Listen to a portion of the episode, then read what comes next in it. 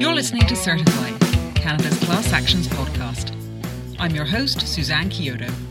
Each week I'll be discussing all aspects of class actions with the leading experts in this area. The results are just like a class action thought provoking, lively, and always slightly unpredictable. Happy listening. Hi, so we're here with Valérie Lord from Howie Sacks and Henry Lawyers. She's an associate there. Hi there, Valérie. Hello. Thank you so much for joining us today. Uh, so, why don't we start with uh, a bit about you and your practice? Tell us uh, what your experience is, what your practice is, how you came to be a class actions lawyer. Sure. Uh, well, first of all, thank you again for inviting me uh, on this podcast. I think it's welcome. such a, a great idea, and I'm just feel very privileged to be here with you. Thank you. So, uh, like you mentioned, I'm an associate at Howie Sacks and Henry here in Toronto. Howie Sacks and Henry was started uh, over 20 years ago now by Jim Howie, Neil Sacks, and Michael Henry. And they really started this firm with the intention of being a group of trial lawyers that are ready to serve plaintiffs that are seriously injured. And we've always been known really to help people in, in the most catastrophic cases, catastrophic car accidents, obstetrics, malpractice cases, uh, and so on. So I was very lucky to be able to join Howie Sacks and Henry along with Paul Miller in January of 2017.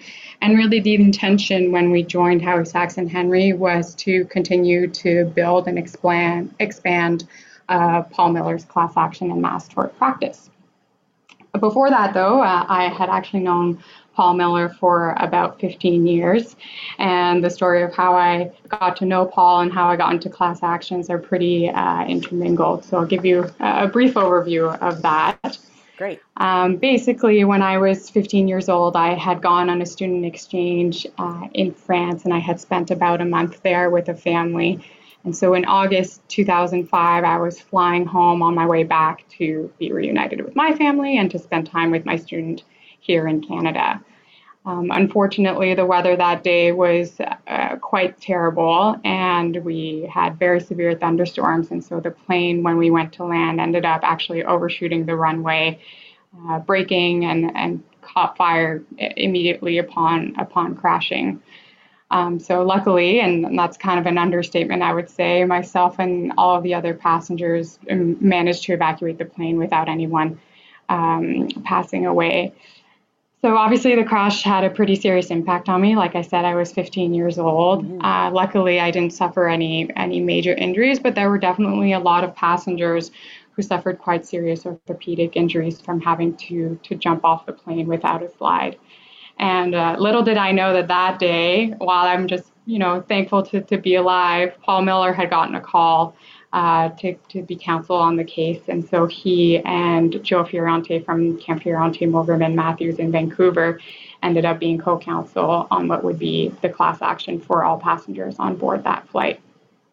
So I basically ended up spending the next seven years involved uh, in a class action as a, as a class member. And I really got to see these lawyers do their best to get us answers about how and why this happened.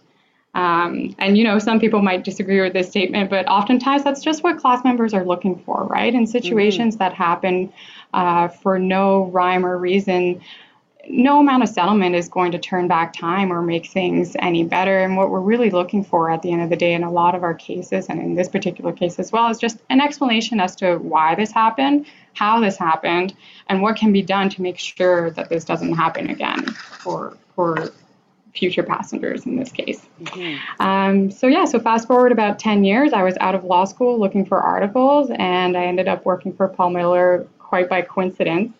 And now today I work with Paul and Joe Fiorante as well very closely on aviation files and, and a couple other files that I'm sure we'll get into later on today. So in a nutshell, that is how I ended up where I am. okay, thanks. So uh, let's rewind back to uh, your experience with the Air France class action. Did you get the answers you were looking for? Absolutely, absolutely. Yeah, what we got answers as to uh, basically why the plane crashed and, and what the experts that were hired by the class action lawyers ended up uh, opining was that, first of all, the plane ended up landing uh, basically a little bit more than halfway down the runway. So the first, you know, c- contributing factor to the crash was the fact that the plane didn't land early enough. Mm-hmm.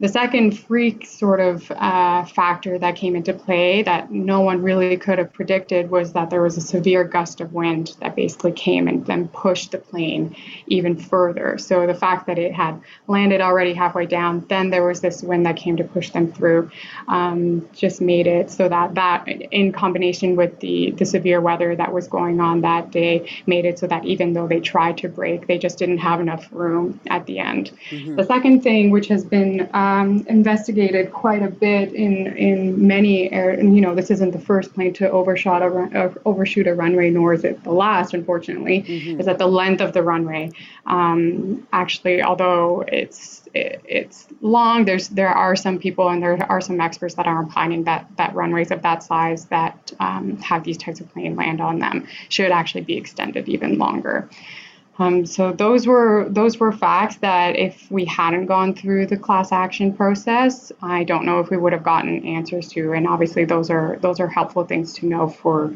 for the future, right? Mm, for sure. Mm-hmm. So uh, the crash uh, or the botched landing happened in 2005, and I believe the settlement was in 2011. Is that correct? Yeah, that's right. That's right. So, um, yeah, about six or seven years from from start to finish.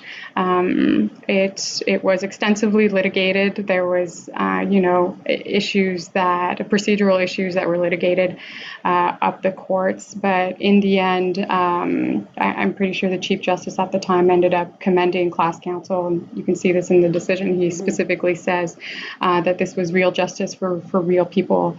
Um, and the the injuries varied, right? Mm-hmm. You, you had people like myself who, luckily, we were young and, and able to recover quite quickly. But there was others, like I like I mentioned, who had quite serious uh, orthopedic injuries. A lot of people that were business people traveling for work um, that obviously, you know, being in a crash like this had a huge impact on their on their earning capacity. Mm-hmm. And the the class counsel were able to actually do almost an individual assessment of the damages at, at that point, which when you have a small class that's identifiable is is an easier thing to do than obviously in some other class action cases where you don't actually know how big your class size is going to be.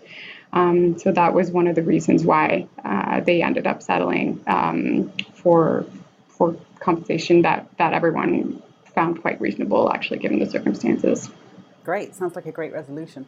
So, what do yeah, you tell? What, what, do you tell your uh, the the class members in the class actions that you deal with now? What do you tell them when something takes five, six, seven years? Yeah, it's it's hard. It's it's not just our class action cases that take that long, right? Mm-hmm. It's it's all it's all types of personal injury matters. Um, I tell them that I understand and that I know what it's like. And even though that might not make things any better, at least they know that I can sympathize with their position. Um, I tell them that it's in everyone's interest to try and get things done as quickly as possible. But the other thing to remember, and again, I come from a personal injury background, right? When events happen, even if I wanted to settle a case in the first year, I don't think I would be doing my clients any service by getting the case resolved that quickly because we just don't know with these types of injuries. Uh, again, when just talking about plane crashes in general, or uh, this one specifically, where you sort of have minor, moderate soft tissue injury cases in maybe, uh, you know, populations that are maybe more elderly, the it takes time for those injuries to actually settle in. It takes time for people to actually, you know, accept that yes, these are my limitations now. And usually you don't start seeing that until the, about the two year mark, right? Mm-hmm. So that's when you can start actually evaluating. So setting aside all the issues of liability that, that you have to deal with, um, it does still take about two years for us to get an accurate idea of what a plaintiff's life was like before and how it is two years since the accident. So I do try and explain to them that it's also in their best interest for the case not to take that long or, or not to be resolved that quickly, I mean. Um, the other thing that you know I, I, do explain to all my clients is sometimes some of it is out of our control. You know, court delays even before COVID were a very real reality. Mm-hmm. Um, in class cases, we do have to do certification, which can take anywhere from you know one to two, and that's in the most you know simple, basic, uncontested uh, motions, but those still take time. So I try and remind them that you know they need to focus on themselves, they need to focus on on their rehabilitation and getting better, and that we we are here to take the lawsuit off of their hands, right? Even if it's an, uh, even if it's a class action, I still try and and build rapport with the class members so that they know that we're there for them. Mm-hmm. Um, so all of that sort of helps when it's year five and and there still hasn't been uh, a resolution. So the investment in the class member initially, early on, uh, helps with with how long the process takes. Okay, great. And uh, do you just do personal injury actions now? I mean, cl- whether they're class actions or mass torts or whatever, or do you do other kinds like consumer? No, we we do uh, our. I always say like our subject matter expertise really is personal injury, and then we just happen to also uh, be experts in class actions and mass torts. But but we really stick to personal injury uh, cases on the plaintiff side. Okay, great. So uh, the the sort of main subject of this uh, podcast today is really to talk about the difference between mass torts and class actions, and uh, I think you're ideal to discuss this because really you you you work on both sides of the fence, right? You do mass torts and you do class actions. Um, yeah, that's right. Yeah. So first of all, let's talk about the the similarities. I mean, I, I guess the similarities are kind of obvious, but let's cover that off first. What, what are the similarities? Sure. I mean, for us, the similarities are, um, you know, we're representing plaintiffs. They they have been injured in some sort of way by various different uh, scenarios. So whether they are involved in a plane crash, whether they were uh, injured as a result of a, a medical product, uh, all of our cases on the class action and mass tort side are really um, personal injury types of cases. The other similarities that we do try and do for both of our mass tort and class action cases is trying to figure out what the damages are. We really try and and see if we can um, get a reasonable assessment of damages for either individual clients or uh, class action clients. Then how do you decide? Um, because you, are doing this, the same kinds of cases, some for mass tort, some for class actions. How do you decide which route to go down? Are there, are there certain types of cases that are more amenable to one procedure or the other? Sure. So the first thing we try and look at is really when we get approached with the case and we haven't yet decided whether we're going to pursue it as a mass tort or a class action, is we do try and do some research to see, well, how many people do we think have been impacted by this proposed case, right? So we do actually spend quite a bit of time even before deciding to take a case on doing research. Um, so we do research online. If we need to, we reach out to experts. If the case has been in the media, we try and reach out to, to the media to see if they have any more information about the proposed case. So we do try and take a look like and see, okay, how many people do we think have, have been impacted by this event?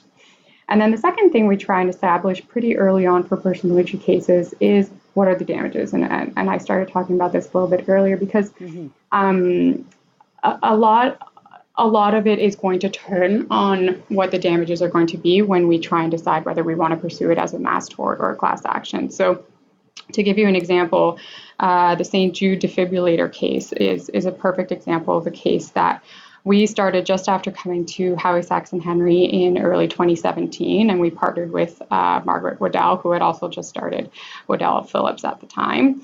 And it quickly became obvious to the team that although you know the notice about this potential um, uh, defective battery in these defibrillators had gone out to over 8,000 people, the damages were still relatively minor to moderate when when we really took at it took a look at it from a bird's point of view. These were elderly populations. They were already clearly at risk of some heart disease or else or, or heart issues, or else they wouldn't have had this defibrillator in the first place.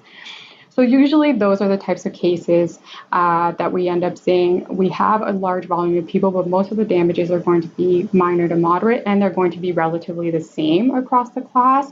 And so the class action would be a preferable uh, procedure for those cases.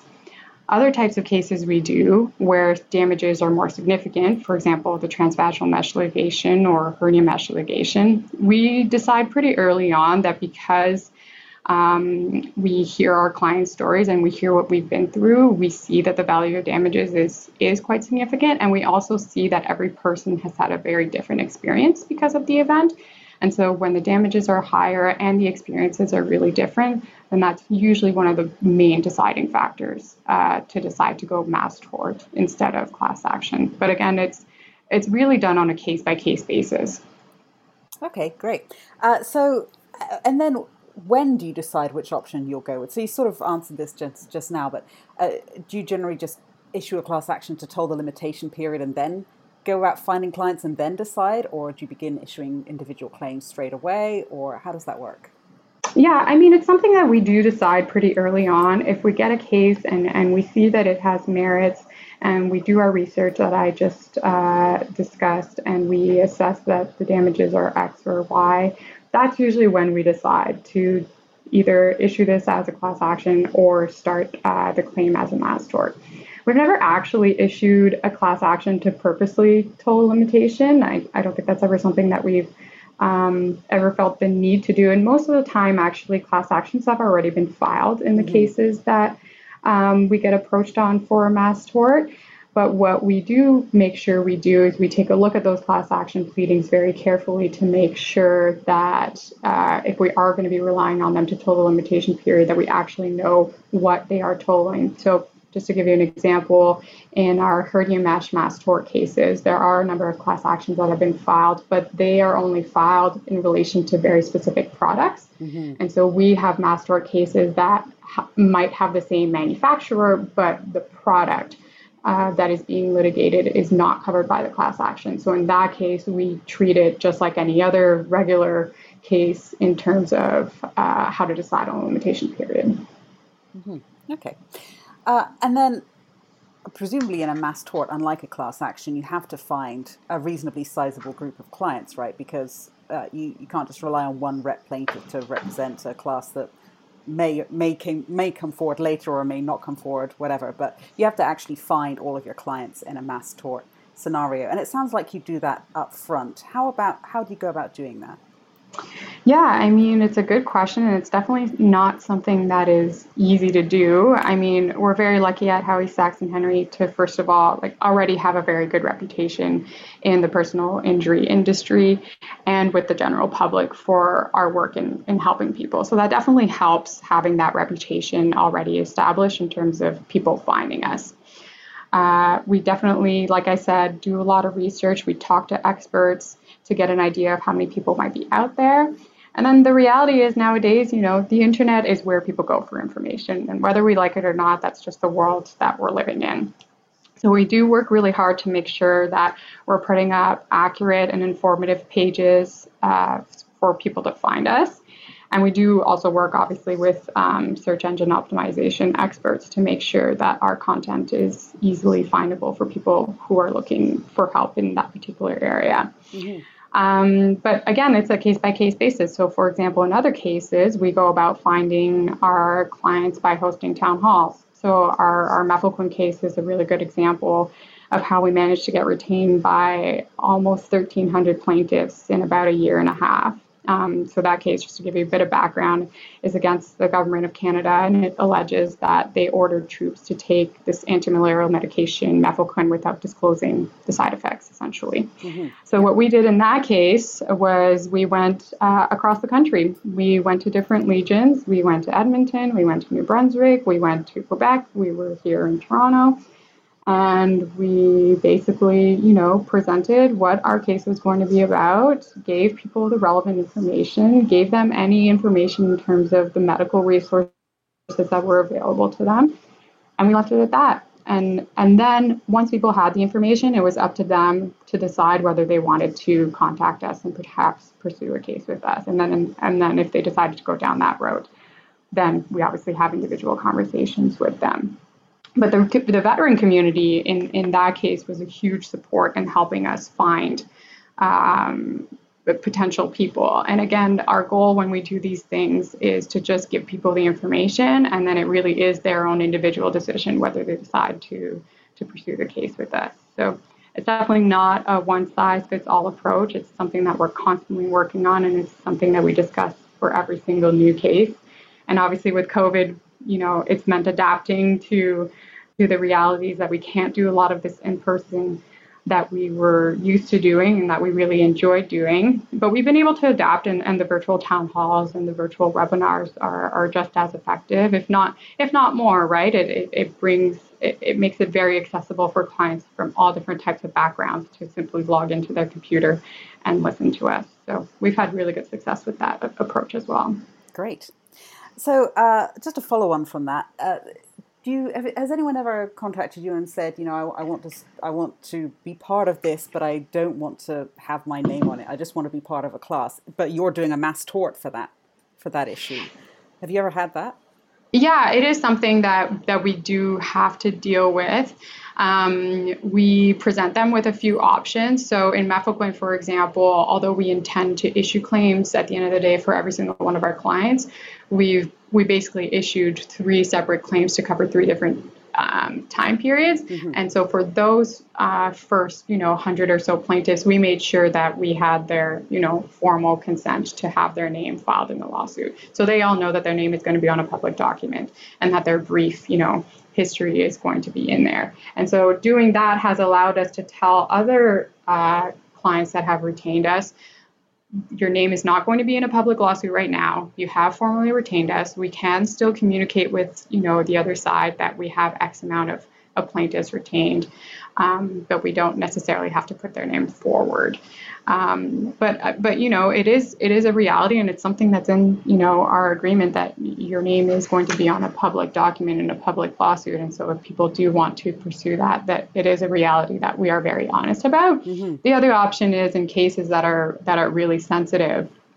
For example, um, we, anon- we we do propose to anonymize some of the claims if people really have concerns. So we do have avenues if people are concerned about about that. Okay, great. And and how much do you work with uh, with U.S. counsel in pursuing your clients' claims? Is there a lot of cooperation there? And that's both yeah. for mass, mass torts and class actions. Mm-hmm. Uh, I mean, if, if you're looking for an actual number, I'd say right now about a third of our cases. Um, we're not necessarily, you know, formal co-counsel with mm. with any U, U.S. firms, but they uh, we're definitely, you know, cooperating with them or keeping an eye out on what the U.S. cases are doing. But um, again, the reoccurring theme I think in this podcast is like it's really a case by case basis. Right. It depends on when you get the case, right? If we get the case and it hasn't even started in the U.S., then we're not going to sit around for uh, however many number of years for the U.S. to catch up. Um, meanwhile, if the U.S. is already five years into litigation, then you know we might have more of an opportunity to um, to collaborate with them it's really important if you are going to work with U.S. counsel. I think that goes to say for anyone that you're going to work with in general to find people that you get along with, right? Oh, you want to find a firm that has the same philosophy, same mentality, uh, and it does take time to build those relationships, but they uh, do definitely um, help. And then the other thing to keep in mind is that even if you don't have a US firm that you're used to working with or, or collaborating with, the US has done such an amazing job in modernizing their courts. And I think people would be really surprised to see how much information is out there for the public to see. They litigate much faster than that, right? Everyone yes, everyone is pretty aware of that. And so mm-hmm. there's a ton of public information on your cases available through the motions that get filed with the courts, through the public pleadings. Um, so it's a really good place for anyone who's looking to investigate a potential case that they think might have cross-border litigation. Just start seeing where where was the case filed? Are there any motions? You know, sometimes there's Daubert motions where you have the list of experts that have already been presented, so you already know what type of experts you're going to need for the case. So even without a formal U.S. Uh, counsel relationship, it's definitely always helpful to just get on Google, start researching, and you would be pretty surprised at the amount of information that you can find. Yeah, PACER is absolutely amazing. I mean, it puts our system to shame, really. So we need something like that in Ontario. Yeah, it really does, and it's especially uh, useful in in both mass tort and, class action cases. It can take us a while to get to discovery, right? Mm-hmm. Um, and that's a serious disadvantage on the plaintiff side to not have access to those key liability documents that you know are there, you know they exist, but to have to wait years to try and find them can really uh, hinder us on, on the plaintiff side. So if you can even get an idea of what the, the liability documents are showing in the States, then you can start building your case here in Canada as you prepare for discovery. Mm-hmm. Okay, so uh, uh, so let's start comparing then mass torts and, and class actions a, a little more uh, intensely. So uh, are they are they much more resource intensive mass torts in terms of having to file a statement of claim for each plaintiff and uh, oral and documentary discovery, that kind of thing, or do you find they're fairly equal with class actions? Yeah, I would say yes and no. You definitely need a really good team of lawyers and staff if you are going to run mass tort cases. You need people that are very, very organized because from day one, you need to keep track of all of your cases, all of your clients, all of the medical records. Um, so it's definitely very labor intensive from day one. However, you're obviously not spending that time and resource trying to get to certification, which is also a very resource intensive process. Mm-hmm. So I think it really depends at what stage in the case. I think at some stages, mass tort cases are more labor intensive, while at other cases, the class action cases are more uh, labor in- intensive. Okay. And do you find that mass tort cases take longer than class actions or vice versa?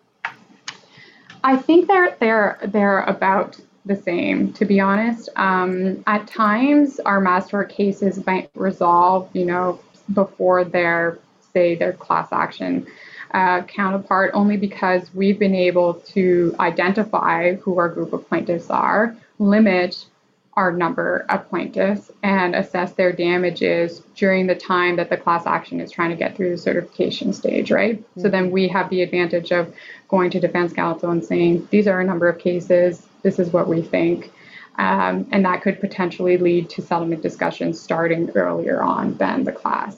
Um, but sometimes our cases like take longer because at the end of the day, our mass tort clients ultimately have the say in what they want to do with the case, right? And that's a very distinctive factor between class action and mass torts is that if if for some reason we get into settlement discussions and, and an individual client is presented with an offer and they aren't satisfied with that offer and they instruct us to keep going for going forward, then their case might take longer because that's the individual decision that they choose to make for their case um, which is obviously not something that you have in class action. But I think I do think overall that they're pretty comparable in terms of time.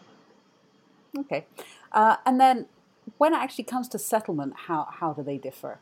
Do you, do you find that they settle in a similar way? You know, is there like a lump sum that's offered to the class or to the mass tort group, or how, how does that work? Um, it's it's definitely a case by case basis, whether whether it's a lump amount or whether it's individual.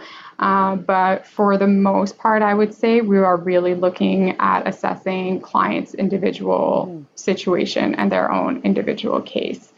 Um, so at the settlement stage, really, the biggest difference that that I alluded to in the in the previous question is you really do have to get instructions from every single client. So you are uh, presenting them with how much you know compensation they're expected to get. You are explaining to them you know how you got to that number. And so when I say that there are some parts of the case that are more labor intensive, that is definitely one part of the case mm-hmm. where you really have to, um, you know, take the time to speak to your clients. And if you and if you've built a good relationship along the years, like I mentioned earlier with them, then this part is is much easier um, if you've taken the time to invest.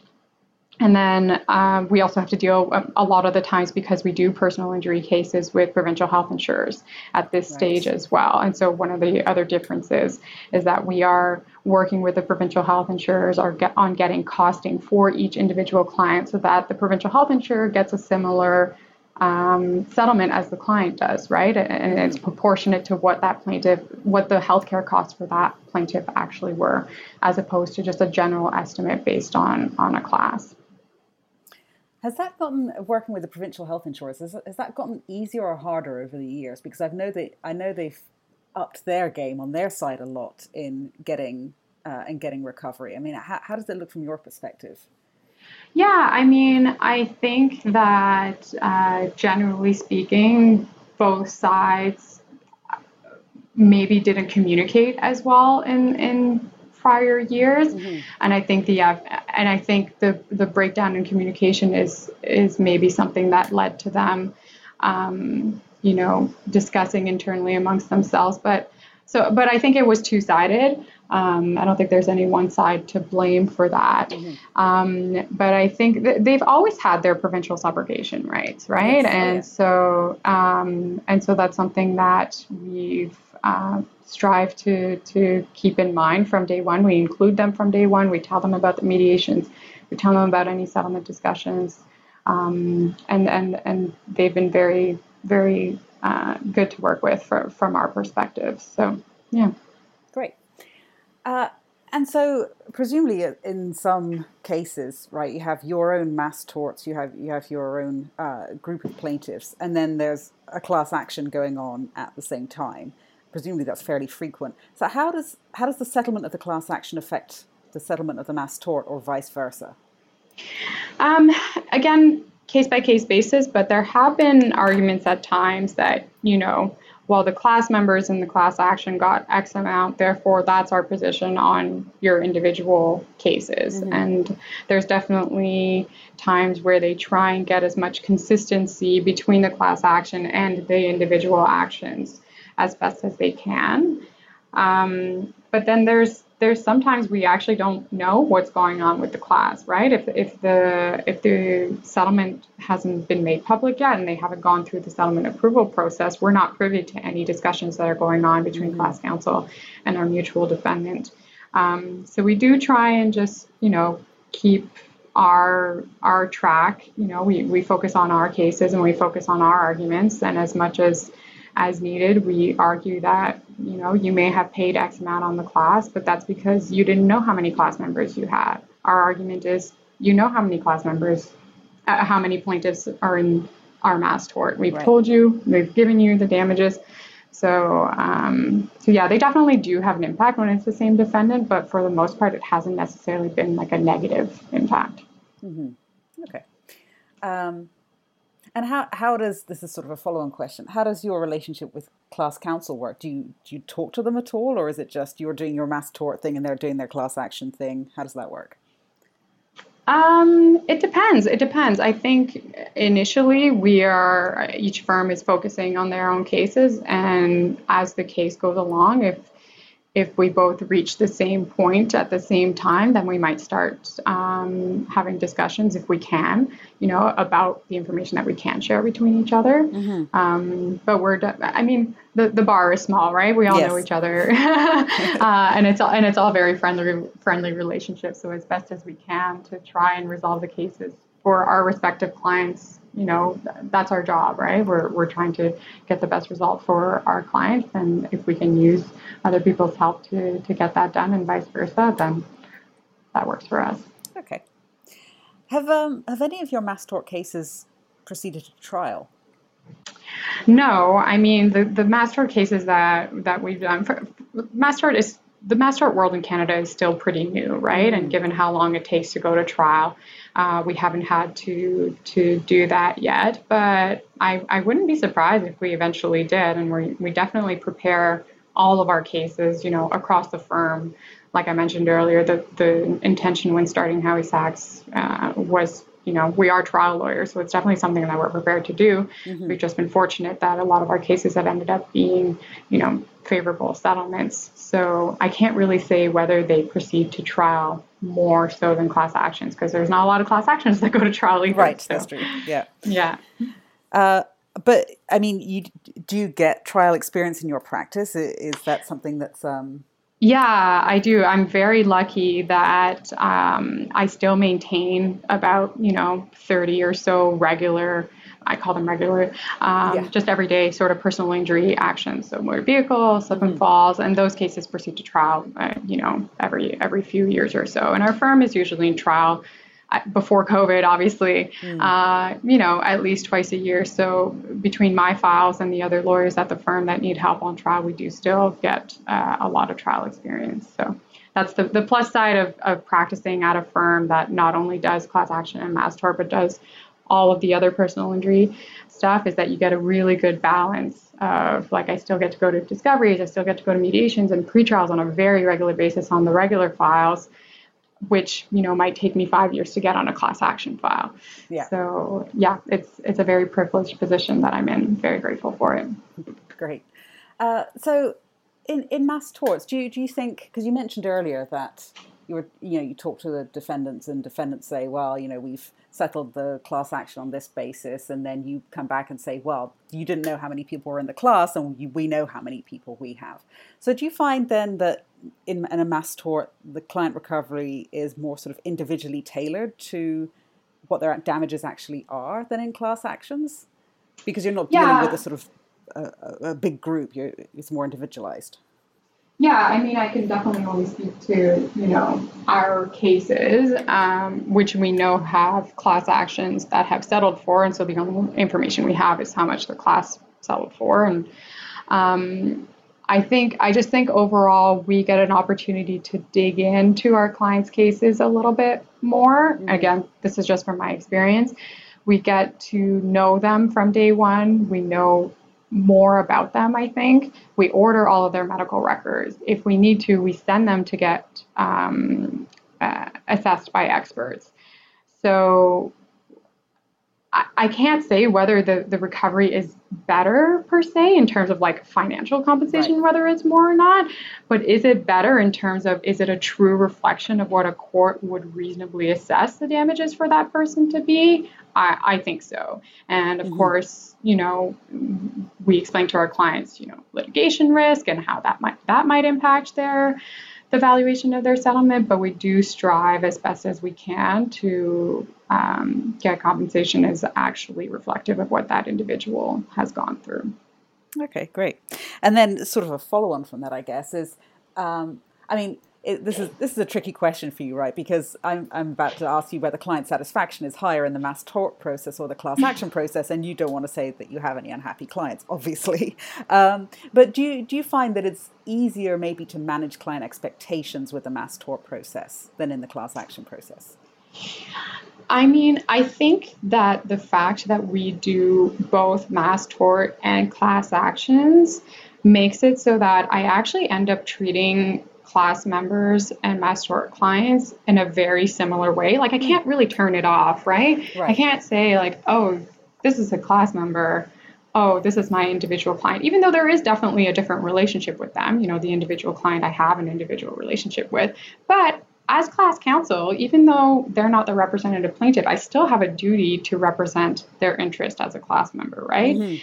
And I, like I said earlier, um, our team in both the mass tort and class action works really hard from day one to establish good communication, to make sure that we're, when I say keeping organized, like that's what helps with your client communication, right? If I can easily find who this class member is and have notes of all of our previous conversations with them, every time I get on the phone with them, I know exactly what I'm talking about. And, and in terms of client satisfaction, I think that really helps the class member feel like they are part of the process, even if they aren't the representative plaintiff. Mm-hmm.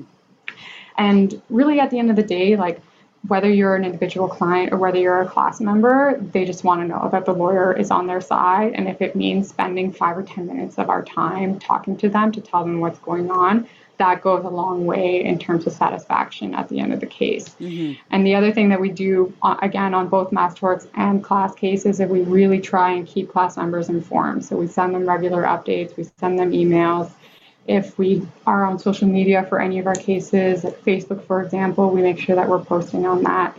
So um, I think if you can apply that approach to your cases across the board, you'll find that overall people are really satisfied because you've taken the time to build the trust with them over the years because it really is a year and year long relationship. And so in the end, that helps them, uh, you know, trust your professional judgment and trust your recommendations. And overall, I hope leads to better client satisfaction.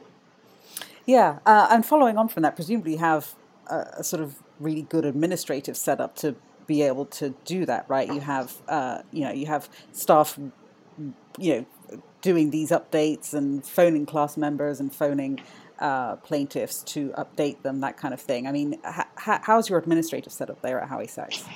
Yeah, I mean, it's been, uh, like I said, over the last three years, something that we continuously work on. It's a work in progress. We have a very good setup, but every single case brings about its different uh, new challenges that we didn't maybe have before in another case. So we do try and learn if we if we started doing things a certain way in one case and we found that that wasn't really effective and we were getting feedback that that that things needed to change, then we try and apply that to the next case. Mm-hmm. But our team, uh, yeah, we have dedicated teams here. We also co-counsel not just with U.S. co-counsel, but here in, in Toronto and right. across Canada, actually, with a lot of other other firms. So we do have the resources not only in house but across our co-counsel firms to keep things um, efficient and organized. And it just means that everyone, you know, being on top of it is something that we all try and do in our practice. But yeah, yeah, sure. um, yeah, it's something that if you can get everyone on the same page and if you can uh, explain to your team what the purpose is and why these things are important, then uh, it makes things a lot easier. And at the end of the day, we're super lucky to work with people who are here to help. And so. Mm it makes everything run run smoothly. Yeah, great. And how? Um, one final question, I guess. How how has all this been impacted by COVID? I mean, do you do you find that it's it was a sort of a dip and then you return back to something of normal, or how, how has it gone for you? Um, to be honest, we've uh, well, first of all, just just the firm perspective. We were all equipped to work from home well before COVID. We mm-hmm. actually had our law clerks hoteling, you know, sharing offices before COVID, working part time from home, working part time from the office. So getting everyone to work remotely was not an issue. Um, the client management, and especially um, in our cases where clients were in active treatment, I think that was the hardest part. Mm-hmm. It was like feeling quite helpless when you're used to being the person that has all the answers for your clients. You know, I couldn't do anything about the fact that the physio places were closed down. I mm-hmm. couldn't do anything about the fact that the hospitals where they were scheduled for surgery to remove their hernia mesh was closed down. That was the hardest part. Like for mm-hmm. me personally, that was really, really hard. But in the background of all of this, we are we were still able to work on on all of our files really um, pretty pretty effectively. It meant a lot more video calls, you know, with mm-hmm. new clients that we would have, you know, been trying to meet in in person for the most part. So we adapted pretty quickly, and um, the court closures on our regular files is definitely still something that we're really concerned about. You know, right. jury trials on mm. on our other cases is is also something that we're very concerned about. But on on our class action and mass tort cases, I would say that everything has kept going pretty much as is. I think I would just add for maybe you know younger listeners listeners that are that are you know, my year. I'm a 2016 call. It's mm-hmm. not like I have 15 years of experience in this area. So anyone that's in law school right now or just starting their articles and is interested in doing class action or mass tort work, I would definitely invite them to reach out to me. You can find me online or shoot me an email or give me a call and I'm more than happy to talk to people who are interested in this area of law. I come from it from a personal injury background just because that's the type of law that I wanted to do even before knowing that I would end up doing class action and mass tort work. But the class action world, it can be amenable to any type of law that you want to do, mm-hmm. right? So, uh, and it's a very interesting area of law. Like I mentioned before, the bar is very collegial. Um, you end up working with some of the best lawyers in Canada, and as a long, young lawyer, that's really all I could ask for. So I would definitely um, tell people to to reach out to me if they're interested.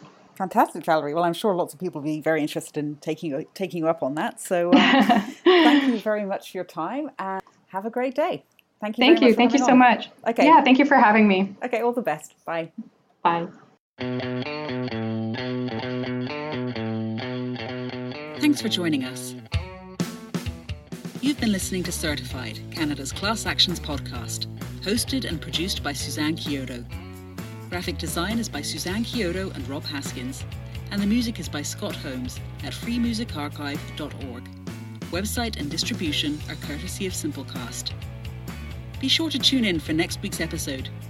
You can also visit the show's website, certified.simplecast.com, where you can subscribe in iTunes, Google Podcast, and Spotify, or by RSS. You can also find announcements about the show on my Twitter account Chiodo Accord. Till next time, stay safe and stay classy.